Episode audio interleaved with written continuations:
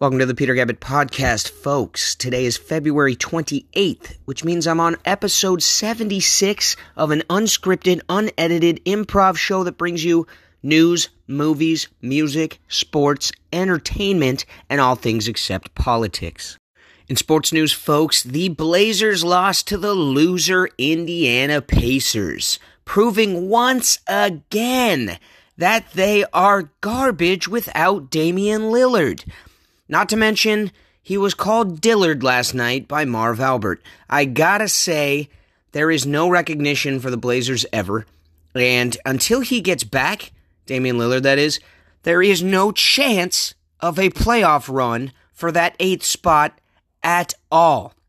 With four of their five starters sitting on a bench wearing turtlenecks and crusty looking suits, it is just a shit show out there.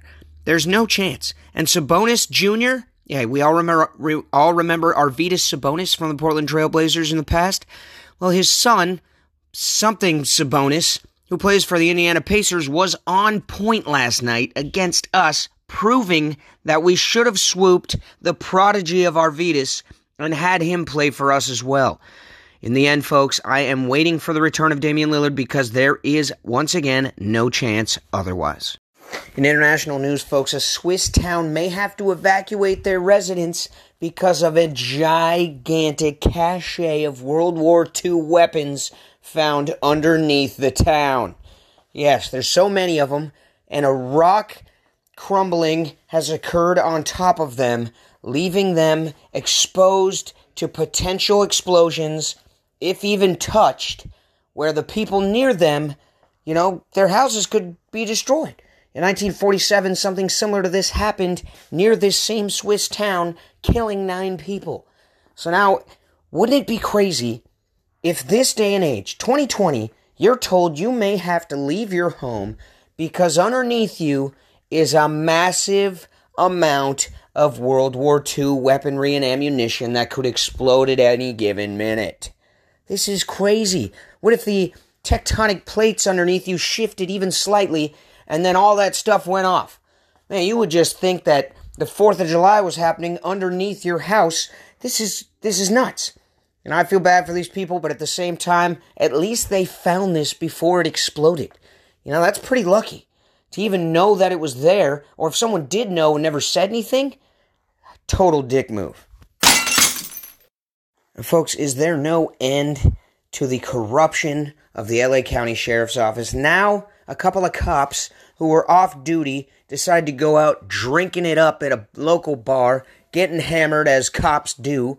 And in the bar that they were at, they decided, oh, I think it would be cool to flash some pics I illegally took that were not a part of the investigation of Kobe Bryant and his daughter Gianni's burnt to a crisp bodies. Yeah, this is what really happened flashing photos that they weren't supposed to be taking of the crash site where, where the helicopter burnt up and multiple people died just so they could impress a girl at a bar. Well, the bartender was not having it. They heard all this, complained online about it, and now it's under investigation. Well, under investigation, when it comes to cops doing something wrong, means nothing. It means they're going to sweep it under a rug and no one will get in trouble because that's what they do to preserve, you know, whatever reputation they might have left. But I don't know how much of a reputation they have because LA County, especially, has the most corrupt police ever. And this proves it. These guys sit there in their spare time and circulate photos of burnt up family members for fun just to, you know, get a nice chuckle or to impress each other like it's some kind of frat house. Well, that's sick and sadistic, you freaks. No longer will people tolerate that. That's the most insensitive thing you could possibly do. Some people out there, you know, they made a couple filthy memes about it, or, you know, said some slightly humorous jokes or cracks about what happened. Well, that's messed up as it is. But to sit there and take photographs so you could later gloat about the fact that you were one of the first responders on scene to see this tragedy occur is just disgusting.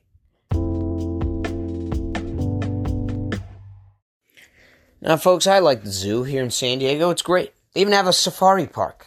Yeah, it's awesome. You can go there, you know, check out the animals a little bit more open where they can kind of roam. You know, you know where else they have a safari park?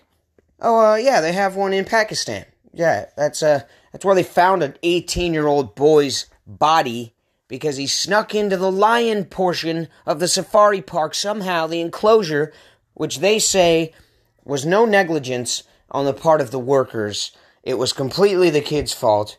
Don't ask me how that's possible. And he got eaten by the lions.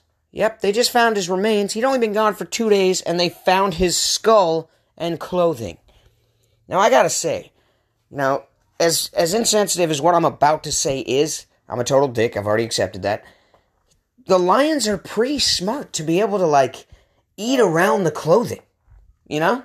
You just expect they would go straight in and take it all down. You know, what about the pieces of clothing that end up soaked in blood? Do they not want that because they still know it is cloth? They can taste it. They're like, ah, this is terrible. I don't want this fibers and, you know, whatever this cotton is. You know, I'm going straight for the flesh. I mean, this is sad, man. This poor kid.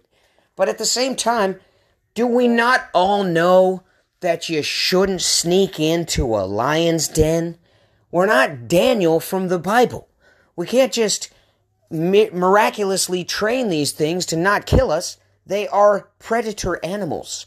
They're carnivores for a reason. That's why they're in an enclosure. I gotta say, there's not enough safety precautions taken in the Pakistan safari because here in San Diego, there would be no chance you could ever get anywhere near the lions. There's like two layers of, of gates plus a, you know, solid iron, if not steel, just prison cell of a type enclosure where the lions are. You can barely see them ever.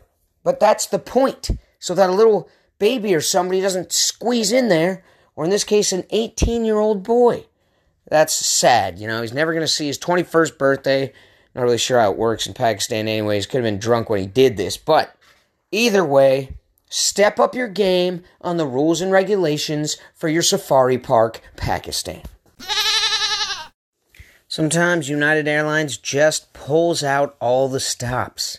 And in this case, when they had to downgrade 10 people from their first class seats to business class instead, they received $10,000 vouchers each. That's incredible. What are you even going to do with a $10,000 voucher to United Airlines? Just travel the whole world? I mean, what the heck? That's awesome. I'll let them downgrade me to be in there with the luggage if I get a $10,000 voucher. Hell, I'll hold on to the freaking landing gear the whole flight there. $10,000 voucher, awesome. The only time I've ever been offered anything was when they told me I might not be able to board my flight somewhere. That was it. No, they didn't give me any compensation of any kind. There was nothing. They simply said, you may not be able to board this flight because we overbooked it. Oh, what a bunch of scumbags. Once you're in the, you know, once you're in the lower class like me, you don't get offered anything. They just tell you you might not even be able to fly out of where you're leaving from because they overbooked. Their mistake becomes your problem. But if you're in first class and they have to, oh, I'm so sorry, not let you have an entire bed on the way to Hawaii, then instead we're going to give you $10,000. What a bunch of scumbags. Yeah, I should be happy about this, but I'm not. Because it was nobody I knew, because no one I know would be able to fly first class from Newark to freaking Honolulu. And if they did, they certainly would accept the $10,000 voucher to just have a little less leg room. I mean, man, I hope that happens to me someday. I'll downgrade to anything. I'll sit in the bathroom the whole time after somebody deuces without a fan on if I can get a $10,000 voucher. Well, folks, I knew it would come to this. Now, a Japanese company has come out with sliced mayonnaise. Yep, slices of mayonnaise. So, you can make yourself a sandwich now with pre sliced bread, a pre sliced piece of fake conglomerate milk cheese from Kraft Singles, and a pre sliced slab of mayonnaise. Pre sliced bologna, pre sliced turkey, chicken, whatever you want. Everything's pre sliced. How disgusting. This is getting crazy. Food is becoming more fake and plastic looking. It is like those little gummy candies you get in the shape of a burger. Like, this is what we're serving to people now. Sliced mayonnaise? I could not just fathom something more disgusting than that. I'm not a fan of mayonnaise. I don't like it. I have a coleslaw on my barbecues and barbecue menu. I don't use mayonnaise in my coleslaw. I do a mustard vinaigrette instead. But, you know, I'm not saying mayonnaise is not for some people. Some folks love a good mayo. You know, you can't make egg salad without mayonnaise. And there's some things like, I guess, In N Out Burger's special sauce. I'm pretty sure there's mayonnaise in that and it's still delicious. But straight up mayonnaise and the way it's made with eggs and vinegar, it's just gross. And now you're putting it into slices like it's some kind of cheese or something. I mean, how disgusting. This can't be good for you. How many preservatives must you pack in to some mayo to solidify it into a slice form? And why would you want it then, anyways? I mean, don't we use mayonnaise to make a sandwich more wet so it's not all dry? I personally prefer some pickles and, and maybe some relish or a little bit of mustard, but but not mayonnaise, especially not sheets of it. Nothing sketches you out more than when you're sitting out looking outside your window and you see a pest control truck pull up to your neighbor's house. Because then you're thinking, well, what does my neighbor have in there? You know, I'd like to find out if it's rats, roaches, termites, and whatever it is. If they're getting treated for it, aren't they all just going to try and come over to my house now? You know, they shouldn't even treat a person's house unless they do like the surrounding three or four houses as well. Because from what I understand, these things just pack up and move to the next place to avoid the death that they're guaranteed to get with the pest control people. And as we speak right now, there's a pest control truck pulling up to my direct neighbor's house, performing tests to see how much, I'm sure, poison and spray they have to engulf into my neighbor's house in order for all those little pests to try and crawl over to my house instead. Now, the craziest thing about out here in California is the landlords do not give a crap they simply tent a place and then wait for it to get full of pests again.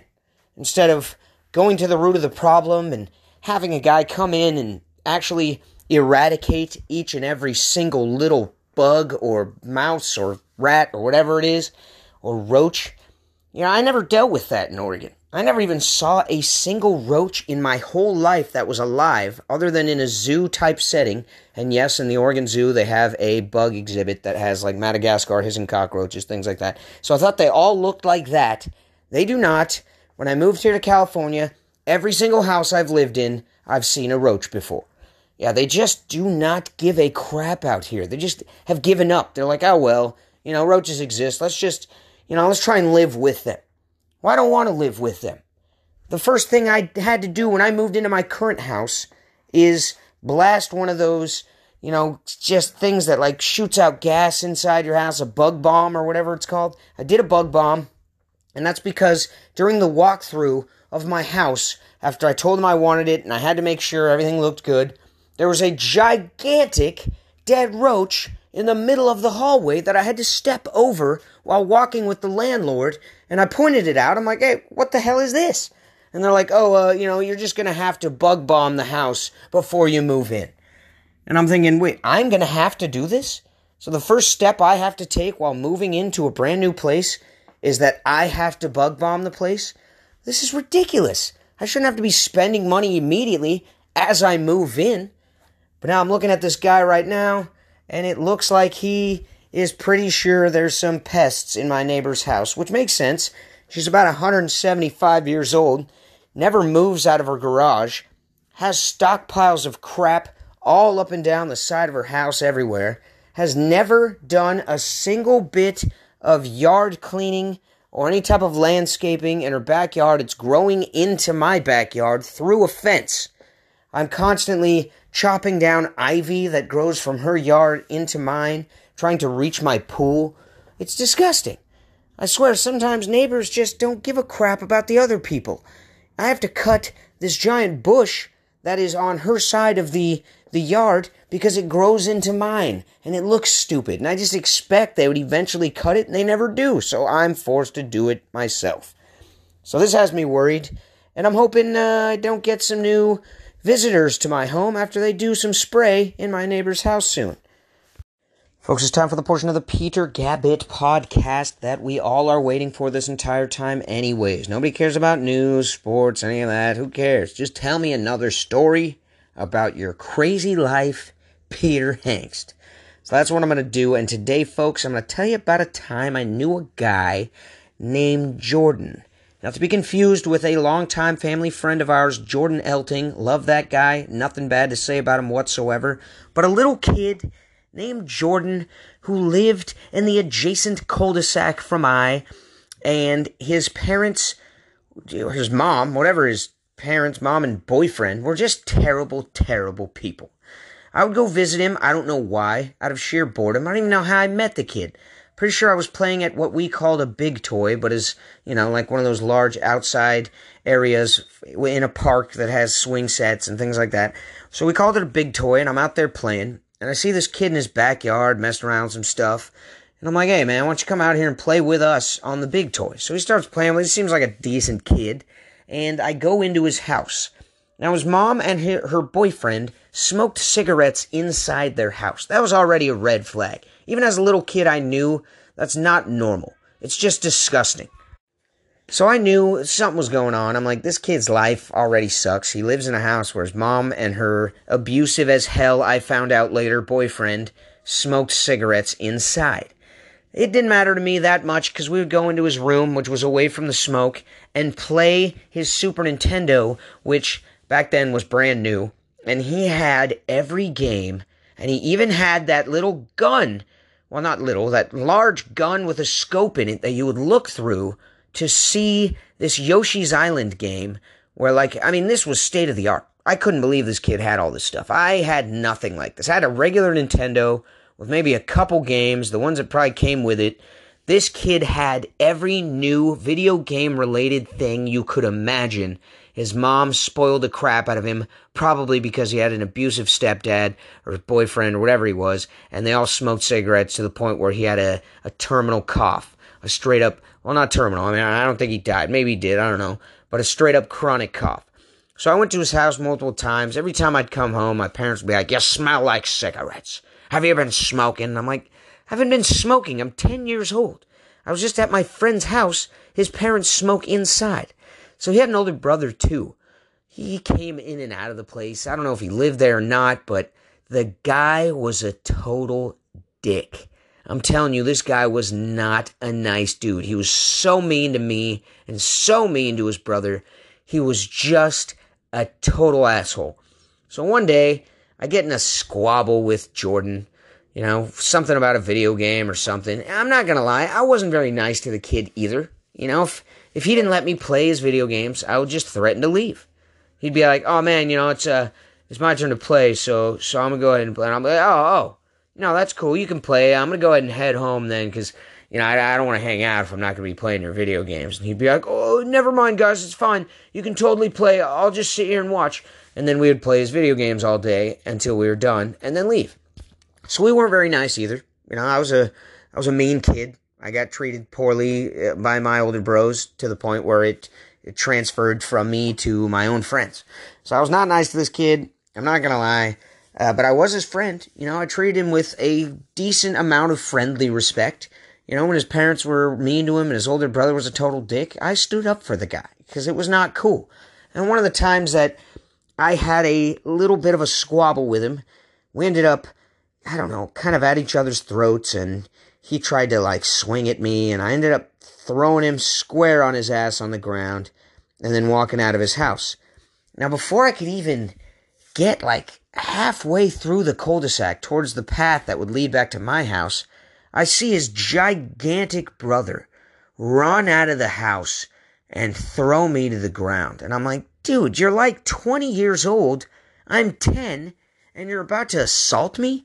And he comes up to me and tells me how he's going to kill me and that I am just going to be murdered by him. I'm so dead and that I'm never allowed back at their house and that I'll straight up find myself in a coffin if I go near their property ever again.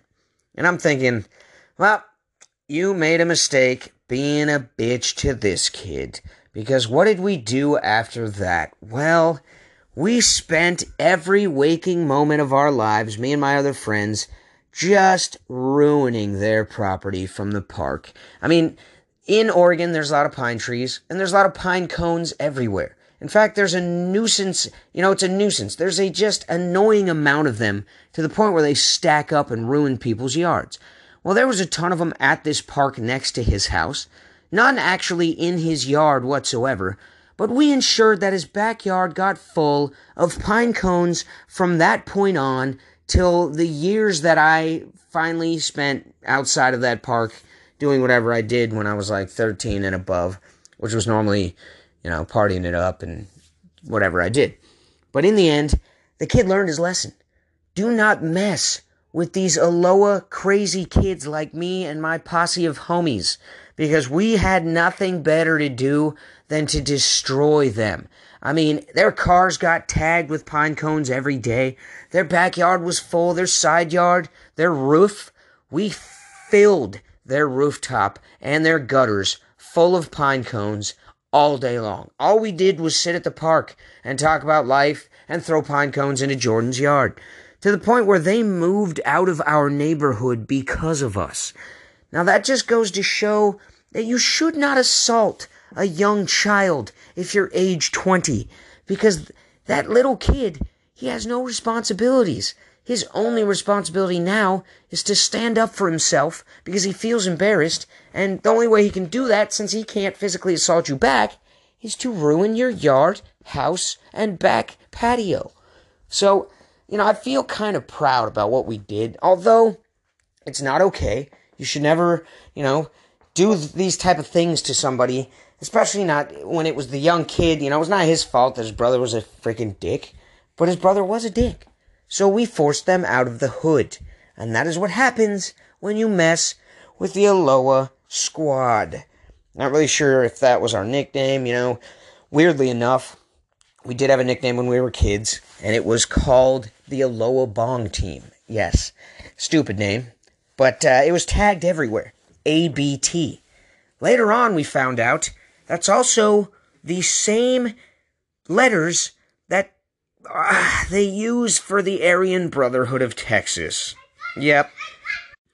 So we looked like total idiots and like skinheads because I'm not even gonna lie, I tagged the letters ABT into many things, including that park I'm describing. I scraped with a knife a giant thing of the letters ABT, and now I realize it looked like I was a part of the Aryan Brotherhood of Texas. How messed up is that? Well, that's not what we meant, folks. We're from Aloha. We're stupid kids. We had bongs. So we called ourselves the Aloha Bong Team. Embarrassing. Well, folks, I hope you liked that story. I am not very proud of it, but I must say, you know, lessons to be learned, definitely. And uh, I enjoy the fact that you listen. And thank you very much for tuning into the Peter Gabbett podcast. It means the world to me. Please subscribe to me. You know, send me a message. Hit me up. Sponsor me. Whatever you want. Just let me know that you exist and that you know I exist and I will talk to you tomorrow. Now, folks, I heard a rumor that Tom Holland might play the role of Michael J. Fox's Marty in the new upcoming supposed Back to the Future remakes. I have been waiting for this for so long, and in honor of it, here is Back in Time by Huey Lewis and the News.